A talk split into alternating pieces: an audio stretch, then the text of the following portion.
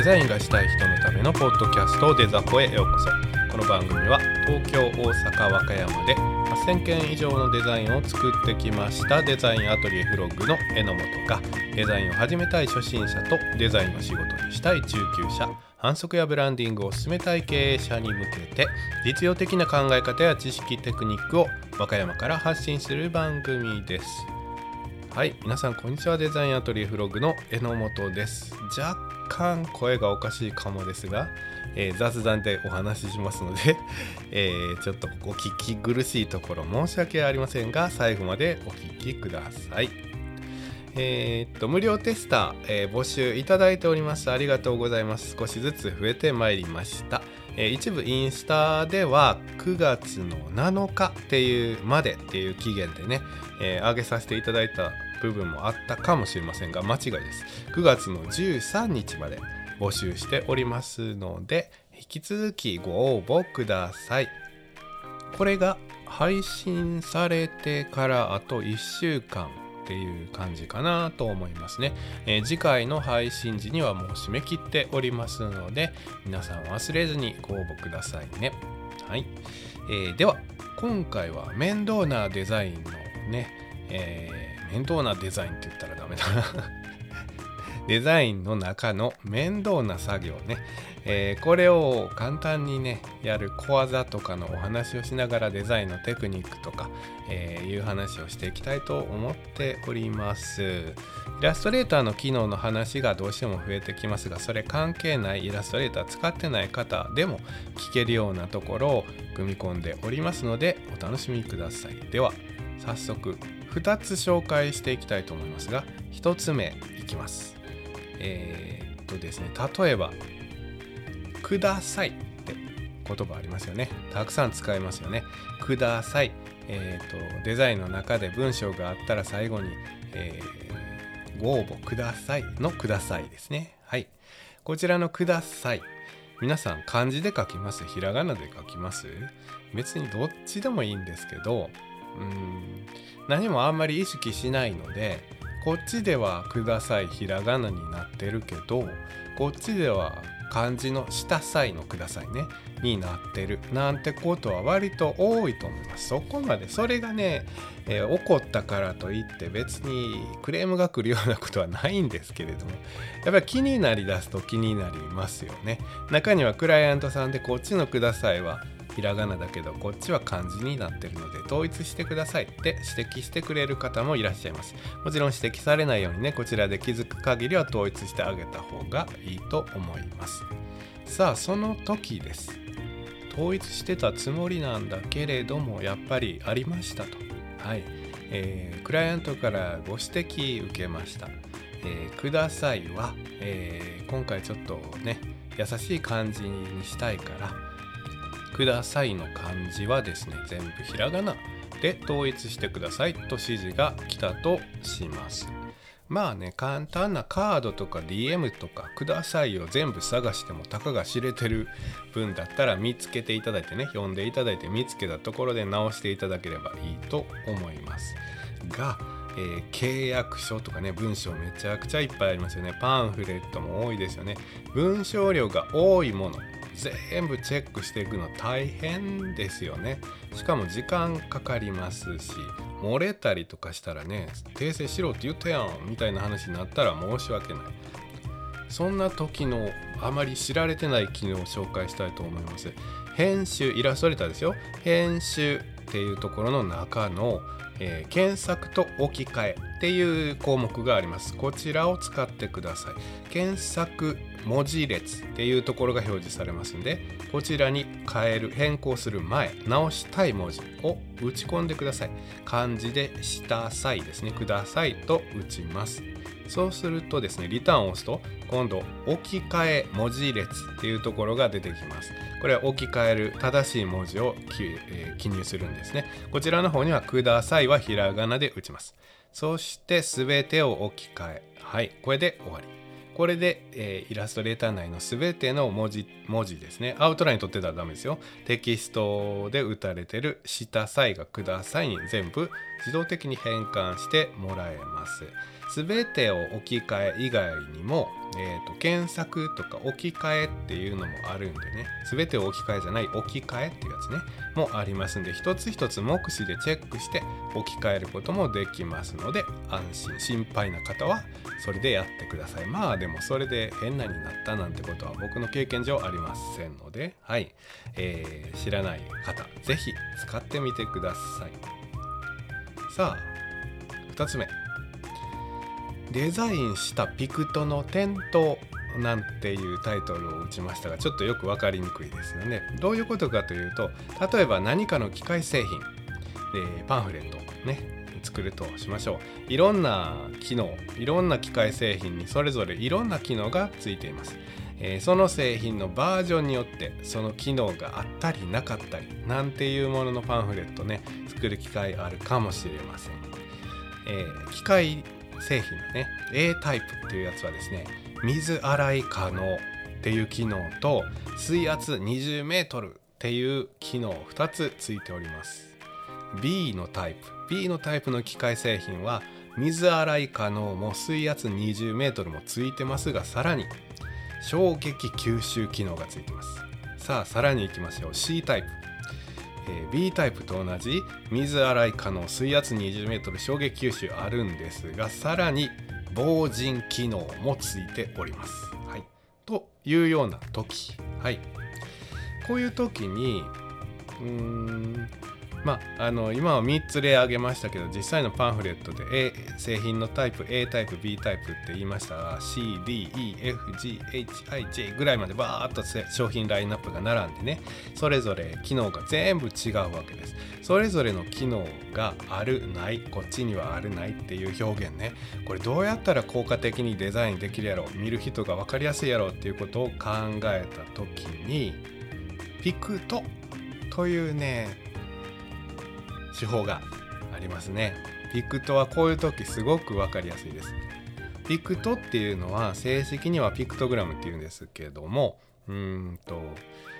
トイレのね男女のマークあれあれなんかがピクトです。はい。あの丸と三角だけで男女を表すというねなかなか素晴らしいテクニックですね。あれで分かりますもんね。まあその表現現代にはマッチしていないということもあるんですけれども長らくずっと使われてきました分かりやすいピクトの例ですよね。他にも非常階段の幕あれなんかはもう一目瞭然ですよね、えー、こっちから逃げれるんだよと走ってるまあ本当は走っちゃダメなんですけどね、えー、走ってる人間の姿が階段に向かって扉に向かってね、えー、突入してるような絵があると思います。皆さんビルとかでね見たことあると思います。あれもピクトです。そういう何らかの意味合いをマーク化したもの。これがピクトになります。特にね文化によって認識が変わるから国際的に使用する場合国際線空港ね、えそれから電車とかもそうかな。たくさんの国籍の方が利用するところで使用されるピクトっていうのをデザインする場合。僕もまあないんですけどね。ないんですけど。よくあの取り上げられますね。デザインの話としては、うん、あのそういった場合はそれぞれの文化によって捉え方が違うんですごくたくさんのことを考えてそれぞれの文化国際、えー、それぞれの国のえ文化とかも考えないといけないんですごく難しいけど楽しいお仕事だっていうようなことはよく、え、目にします。さあ、え、このピクトを使ってですねそれぞれの機能を、え表現したら分かりやすいんじゃないかと、えつまり A 商品の横にはえ、先ほどで言うと水洗い下の水圧 20m ですね、え、このそれぞれのマークを作ってですね、え、それを添える、はい。えー、B 商品にはさらにそこにプラス、えー、何だったかな。衝撃吸収、はい、のマークもつけるっていう感じでマークでこの3つの機能があるよというふうに表現したらどうかなっていう案が、えー、この場合はベターなんじゃないかな。なかなかいいいい表現の仕方見てる方も分かりやすいっていう、えー、比較がしやすいかな、えー、それぞれの製品の価格とね性能を見比べてですねあこの機能いらんからこっちがいいかなみたいな選択も自由にできる商品パンフレットになるんじゃないかなと思います。この方法ね是非皆さんも機会があったら使ってあげてください。すごく面白いし分かりやすいし楽しいデザインのお仕事になると思います。さらにもう一歩進んで考えると、えー、さらに分かりやすくね、えー、表現するためにはさっき言った A の商品の横にピクト2つつける。B の商品の横にピクト3つつける。というやり方よりははい全部の機能で20個あったとしましょうよ。はい20個あったとしたら A の商品にも20個つけて A の商品についてる機能だけ点灯してるような表現。ついてない機能は消灯してるような表現。で、えー、これだけの機能のある中のこの機能を A の商品は備えてます。っていう風な表現にするとより比較しやすくて分かりやすくなると思います。これこれですね。この点灯表現。これをデザインしていこうというお話になります。時間のね短縮というお話ではあるんですけれどもこのピクトを20個作るこれは地道にやっていただく必要があります。まあ面白いと思います。それぞれのね水圧 20m だったら水圧 20m をねイメージするようなピクトを自分で考えて作っていただかないといけないのは、えー、確かなんでこれはねじっくり考えて分かりやすいマークを作ってください。えー、ちょっと、まあ、小技として必ずしも、えー、図ピクト絵だけで表現しないといけないかというと、えそうでもありません。別に、えー、パッと見てね水圧 20m って分かるような絵を作ってあげた上にその同じねピクトの中に 20m みたいな文字も入れてあげたり、えー、例えばそうだな、えー、先ほどの例で言ったら、えー、防塵機能？はい、防塵機能って分かるピクトのね、えー、マークみたいなのを作って、えー、そのマークの中に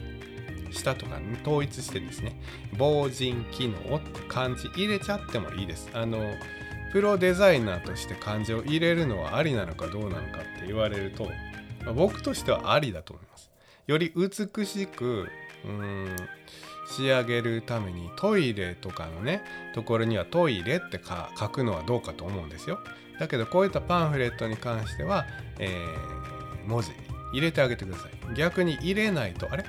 このマーク何やったっけ？って言って説明その全部のピクトの説明してるところ行ったり来たり目線でね行ったり来たりすることを考えるぐらいだったら、えー、文字そのきっかけになる内容を思い出すきっかけになる文字を入れてあげる。20m とかね。あ水圧っぽい絵で 20m さあそっか。これ水圧 20m だったね。みたいな、えー、想起させるようなヒントは出してあげる。日本語を入れることは別にルール違反ではないと思います、えー、先ほどのトイレのところで行くと多国籍の方がいらっしゃるから、えー、人のね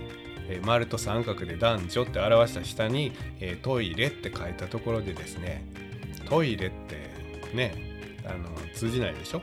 えー、WC も通じないでしょ？じゃあ英語圏の方にはレストルームって入れるのか？じゃあ英語圏以外の人は？っていうとその下に各国語をバーッと並べないといけなくなっちゃうでしょ？だからそういう問題があるので文字を入れることはこういう場合はダメなんダメっていうかまあ適切ではないんだけどまあその場合はそれとは別にねあの案内ボードみたいなのがあって各国語？の、えーと、言葉がずらーっと並んだ状態のボードをまた別途設置することになると思うので、えー、そういったピクとは別、えー、今回のパンフレットはちゃんと日本語を入れてあげてください。これちょっとしたデザインテクニックというかね、えー、覚えておいていただいていいと思います。じゃあ、え20個作りました、うん、A の商品は2つだけ点灯して、えその他の18個は消灯しているような表現にしたいという時。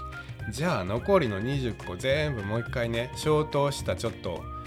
うん、グレーっぽいというか鮮やかさを落とした電気が消えてるようなね暗い感じのデザイン色替えしたやつを一通りまた20個作らないといけないかというと、えー、そうではありません。イラストレーターのね、えー、テクニック使えば一発でできます。これは使ってる方ね多いかとは思うんですけれども、えー、ご紹介したいと思います。たくさんのやり方ありますが、まあ一つとして編集の中からカラーを編集。から、えーと、例えばその中にあるグレースケールに変換。まあ、それだけでねカラーでデザインされたものがグレーになりますので消灯してる感じは出ますがちょっとまあグレーといえども濃いところが真っ黒に出てしまうのでねちょっと濃いなっていうのがあるんでそこからもう一回さらに編集カラー編集の中から再度調整再度鮮やか度ですね。再度調整をして再度上げて明るくしてあげる薄くしてあげるっていうイメージでかなり消灯してる感じが出ると思います。これでねあの簡単に出来上がります。イラストレーターを使っていらっしゃらない方これに変わるような機能がね大抵はついてると思います。ちょっとそれぞれ調べてないんですけれども一括でね、え、色相を変えたりとかいう機能がたくさんありますので、えー、それで調整してもらえればいいかなと思っております。はいいかがですか？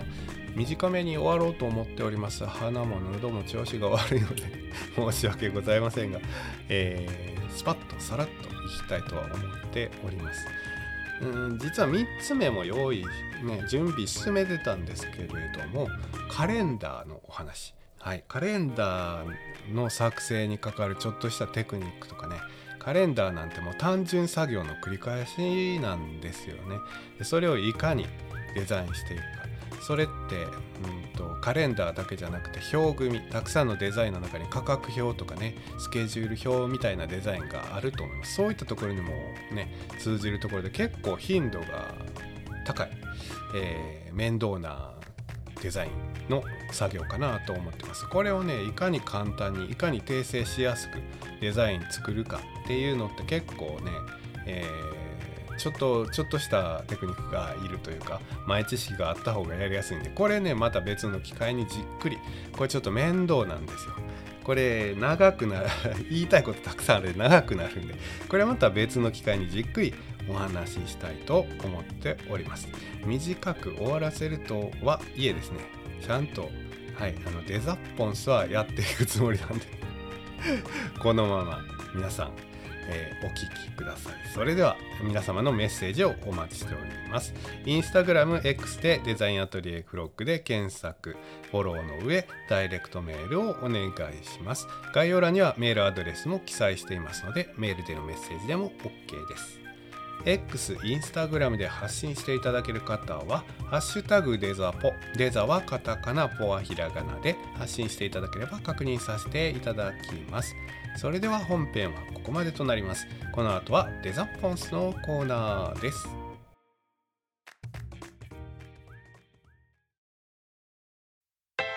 ルネッサンスの世界へようこそ。デザポンはい。今回はラファエルのね、えー、前回ちょっと予告しましたが愛の愛の物語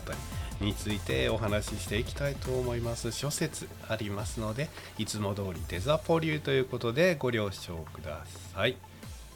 ラファエロの愛人マルゲリータ・ルティについてのお話になります。えー、愛人って言いましたけどラファエロは生涯独身ですね、えー、なのになぜ、まあ、愛人呼ばわりされるかと え言いますとですね、えー、1514年31歳ラファエロ31歳の頃はですね、えー、ビッピエーナ枢機卿のあ枢機卿って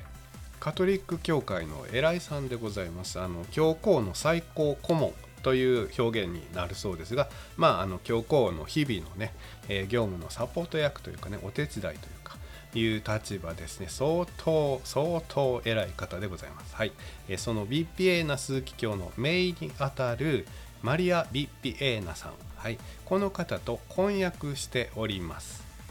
まあ断れなかったようですね。もともとラファエロはもう容姿端麗もちろんその若いうちからえー、アーティスト芸術家としてもね大成しておりますからまあ人気で女性にもね、えー、たくさん言い寄られてたそうですし本人もまああの女性関係は割と派手だったという記録も残っております。まあそんな中でね、えー、ついに婚約ね結ばざるを得んくなった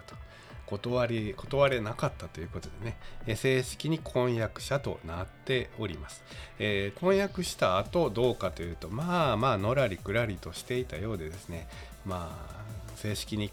結婚をすることもなく結局6年経ってですね1520年ですねマリア・ビッピエーナさんその婚約者の方亡くなったそうですね。未婚のままになります、えー、まあ運命なのか何なのか同年同じ年です。1520年同じ年にラファエロ自身も亡くなっております。まあとはいえねのらりくらりごまかしてた理由としてはこれも様々なね説があるんで何ともなんですけれども一つとしてはあのラファエロがねあまりにも有名人なので次の枢機卿を狙ってるんじゃないかという声もたくさん上がってきておりました、えー、その誤解を解くためになかなか結婚に踏み切れなかったんじゃないかという説。マリア・ビッピエーナさん自身を好んでなかったわけではないんだよという説もありますが、まあ、今回デザポ流でいきますとはい、えー、マルゲリータ・ルティさんがいたからだというふうに考えてみたいと思います。マルゲリータ・ルティさんっていうのはですねパン屋の娘これ言ったんかな前。パン屋の娘なんですね。普通の家庭です。はい。普通の家庭のパン屋の娘でうんなんかいいですよね。その富と権力関係ないところに恋するなんてね。なかなかなかなか魅力的な話ですけれども。先ほどもお伝えしたように複数の女性との関係はね持っていたそうです。ちょっと派手めな生活はしていたそうですがマルゲリータに関しては特に力をね入れてた、まあ、入れ込んでたっていうの？入れてたよう入れ込んでいたようでですね、まあ、何度も訪ねていってプレゼントしたりとかねいろいろしていたそうです。ラファエロの話を一番最初にした時の紹介した作品「システィーナの聖母」えー、このモデルもマルゲリータだという説まであります。はい。システィーナの聖母は1513年ですから、まあ、これは、婚約の前からですね、はい、前から、えー、マルゲリータ・ルティーと、はい、それなりの関係なかなか入れ込んでたというお話が成り立つかなというふうに言われています。ラファエロの作品はたくさん残されていますけれどもその中でもあんまり知られてない作品としてラ・フォルナリーナっていう作品があります。1518年前後の作だと言われております、えー、こちらはラフ像ですね、えー、複数の人物がね、えー、入っている光景とか風景とかいうのが多い中でですね肖像画をラファエロ残すのはそんなにたくさんなかったはずですね。その中でもラ・フォルナリーナラフ像が描かれております。ラフ像。肖像画でラフを描くっていうこと自体もそんなになかったと僕の記憶では思っております。はい、えー、ラ・フォルナリーナ。フォルナリーナっていうのはパン屋の娘という意味だそうでもうまさにまさにマルゲリータの肖像画だろうなと言われております。まあそれでもまだ諸説ここにあるんですけれどもね。まああの言われております。このラ・フォルナリーナに描かれて描かれている、えー、女性ですね。腕輪をしております、えー、腕輪には何かね、えーと、文字のようなものが彫られています。そこに何て書いてるのか。ウルビーノのラファエロ。って書いてるんですね。ウルビーノっていうのはラファエロの生まれた都市の名前ですね。えー、で、生まれたラファエロっていう腕輪をつけてる女性。まあもうそこまで書いてるんだったら、マルゲリータでいいじゃん。マルゲリータルティでいいんじゃないの？という見解でございます。この絵画自体がですね、ラファエロ生きてる間に発表されたものではございません。えー、死後ラファエロの工房で見つかってですね弟子有名な弟子がですねはい、あの修復して打ったっていう記録が残っています。まあだからね隠しときたかったのかなどうなのかな。だからこれに対関する記録も残ってません。だからマルゲリータを前にしてね、えー、描いたのか、えー、イメージして描いたのか、えー、その腕輪はそもそもプレゼントしたものの一つなのか、え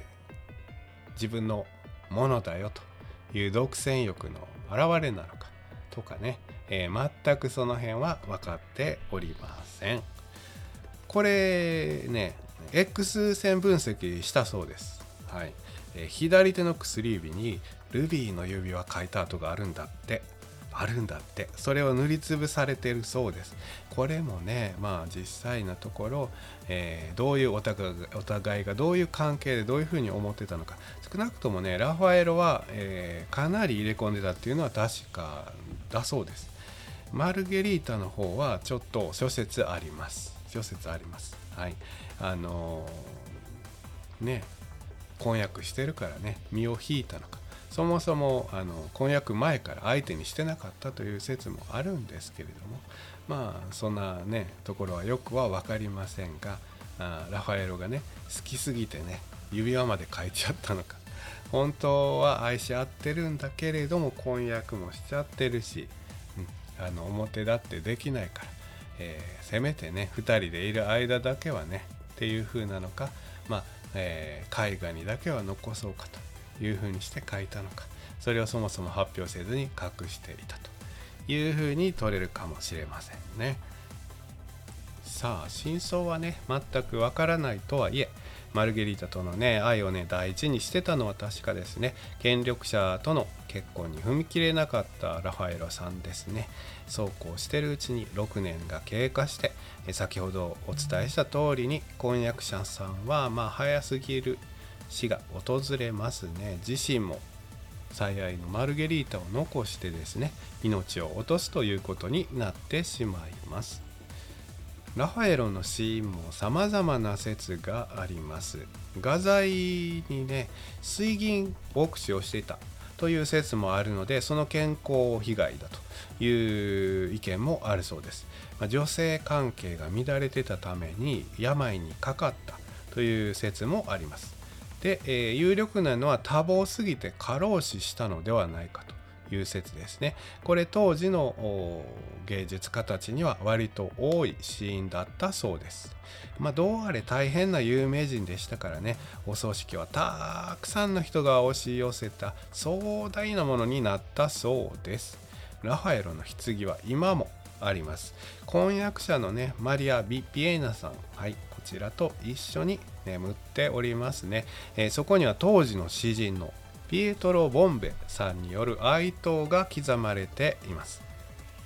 著名なラファエロここに眠る。生前には万物が凌駕されることを恐れ死ぬ間際には万物がその死を恐れた。と、えー、刻まれているそうです。